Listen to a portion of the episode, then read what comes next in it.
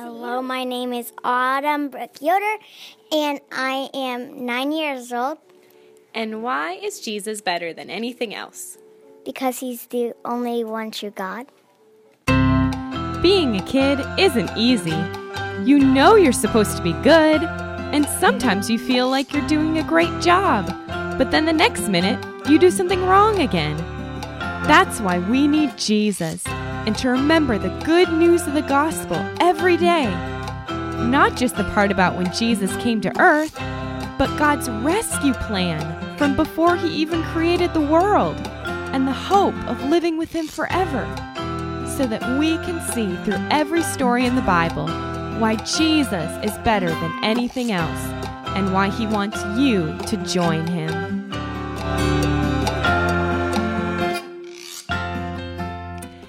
Boys and girls, I'm Alicia Yoder, and I'm so glad you're listening today to another episode of the Jesus is Better podcast.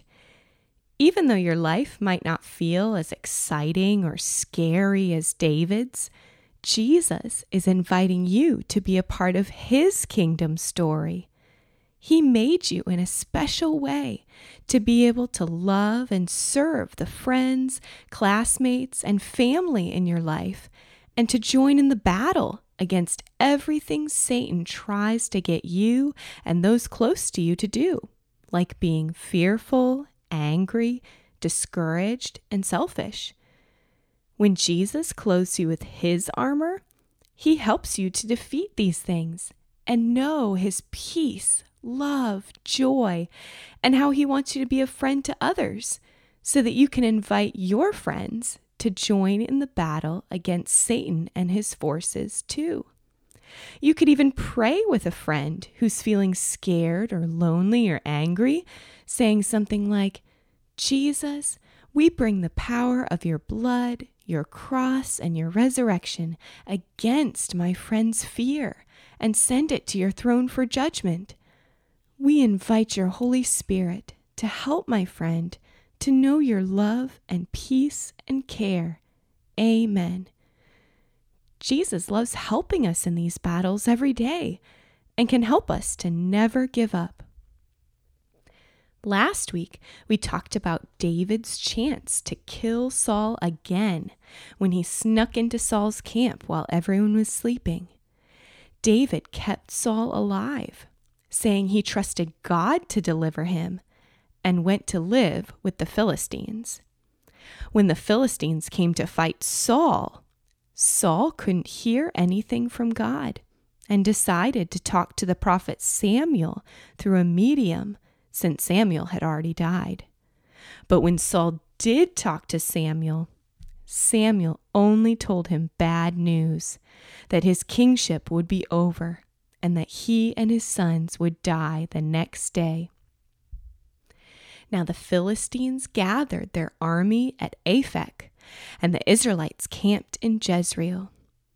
David and his men were marching at the back of the Philistine army.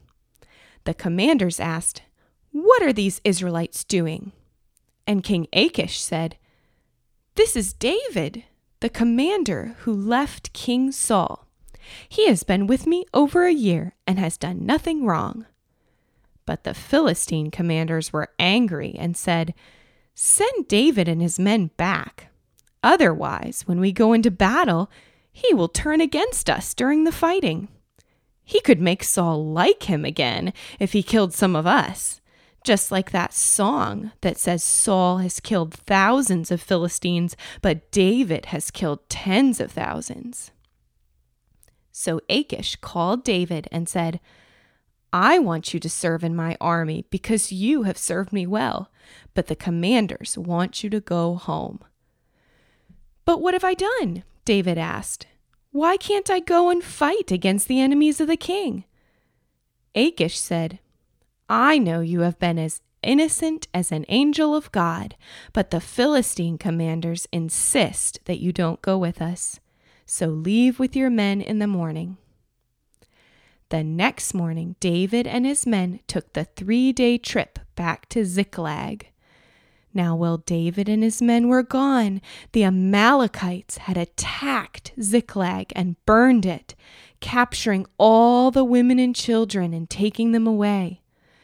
When David and his men got there, they saw their destroyed city and that their wives and children were gone. David and his men wept so much that they used up all their strength crying. David was scared because his men were talking about stoning him because of what happened to their children. But David found strength in God. He and Abiathar the priest asked God, Should we go after them? Will we find them? And God said, You will find them and have success in rescuing them. So David and 600 men went, but 200 of them were too exhausted to keep going. So the other 400 went with David and soon found an Egyptian man. They gave him water and figs and raisins because he hadn't eaten or drunk anything for three days. Then David asked, Who are you, and where do you come from? He said, I'm an Egyptian, a slave of an Amalekite. My master left me to die when I became sick. We had been ra- raiding the area, and we burned Ziklag. David said, Can you lead me to those men? He answered, Promise before God that you won't kill me or hand me over to my master, and I will take you there. So he led David down, and David saw the Amalekites eating, drinking, and having a party because of all they had taken from the land of the Philistines and the land of Judah. David and his men fought them until the evening of the next day, and only 400 of the Amalekites escaped on camels. David got back his family and the families of his men and everything else the Amalekites had taken. Nothing was missing. They traveled back with their families and the flocks and herds and came to the 200 men who had been too tired to fight. Some of the troublemakers in David's army said, They didn't come out to fight, so they shouldn't get anything we took, only their wives and children. But David said, No, my brothers, God protected us and helped us defeat the Amalekites. The same reward will go to the men who stayed behind as the ones who went out to fight. When they got back, David sent some of the plunder they took to the leaders in Judah. Now the Philistines were fighting against the Israelites, and the Israelites were running away. Many of them were killed, including Saul's sons, Jonathan, Abinadab, and Malchishua. When the Philistines were fighting hard close to Saul, the archers shot arrows at him and wounded him badly. Saul said to his armor bearer, Kill me with your sword, or these Philistines will find me and cause me more pain as I die. But the armor bearer was scared and wouldn't do it. So Saul fell on his own sword and died, and his armor bearer did the same.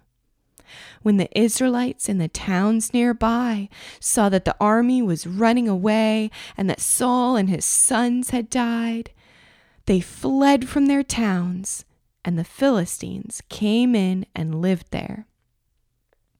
When the Philistine army found Saul and his sons dead, they sent messengers throughout the land of the Philistines to give the news to their people.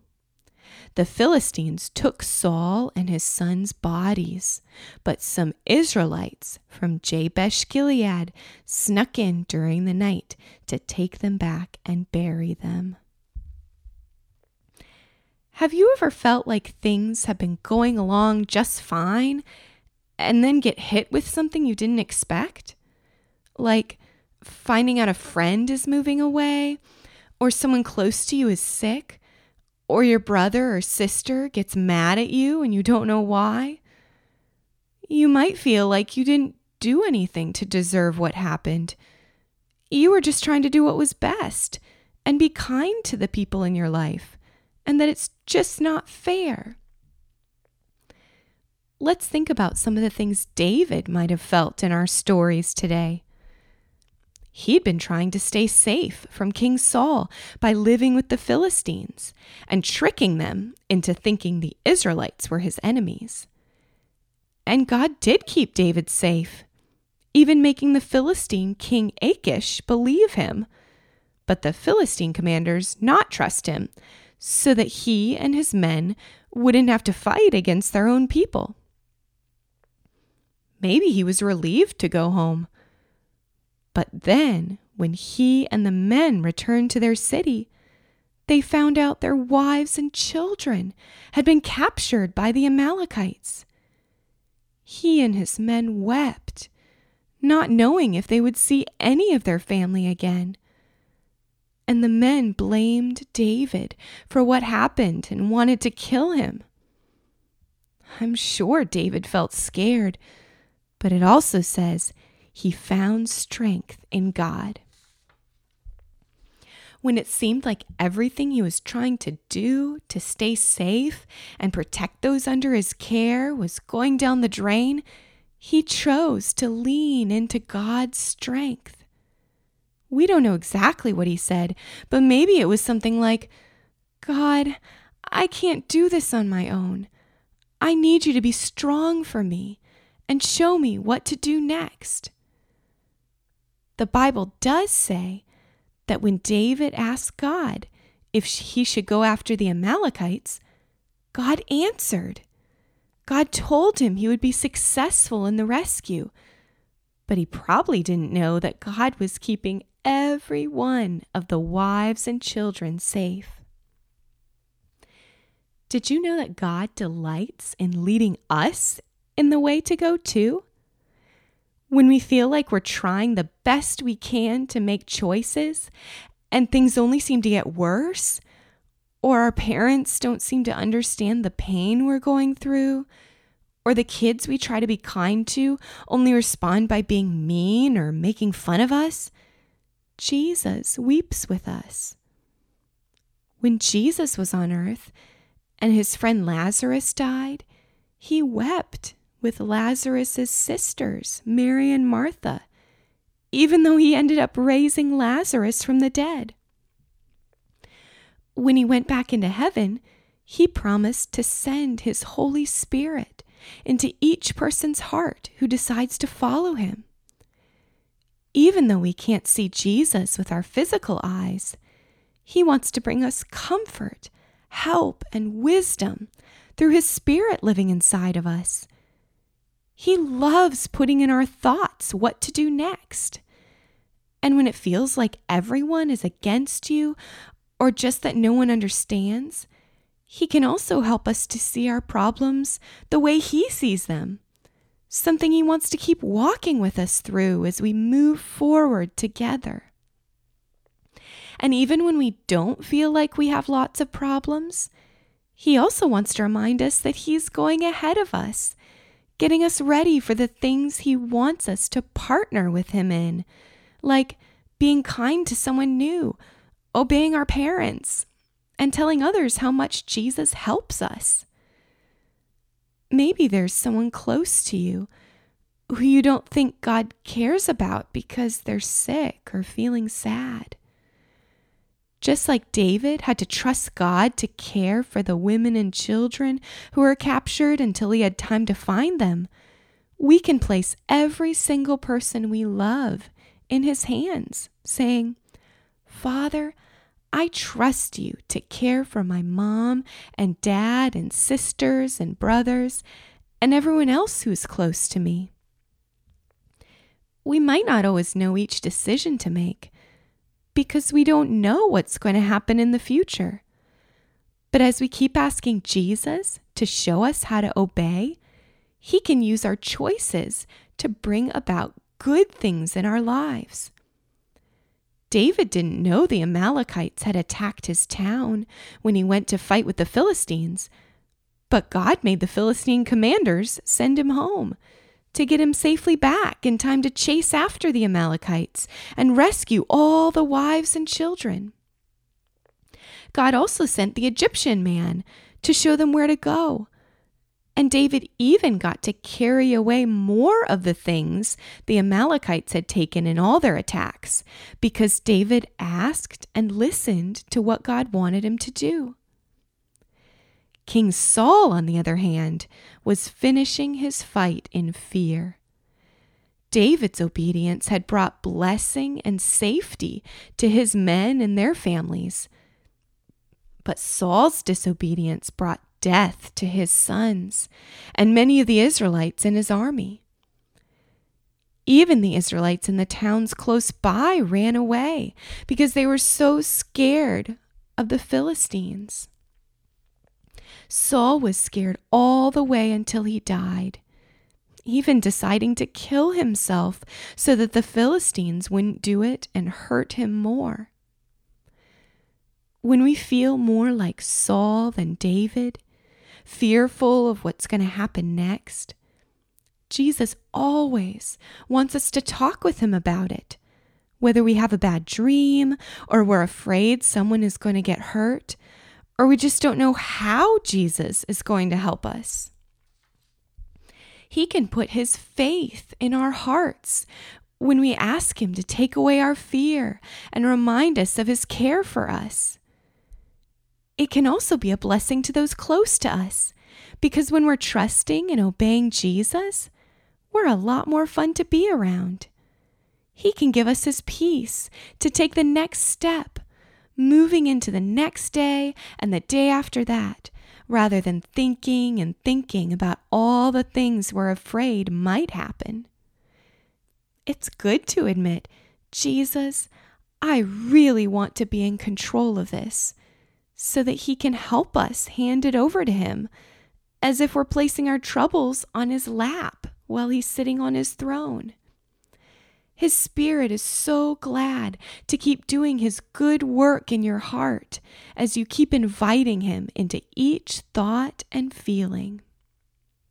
Let's pray. Father, thank you for the good things you have for us as we trust you with what will happen today and tomorrow and the day after that. Would you help us to keep talking to you about each of our fears and receive the encouragement that you have for us? Amen. Okay, friends, let's keep walking with Jesus.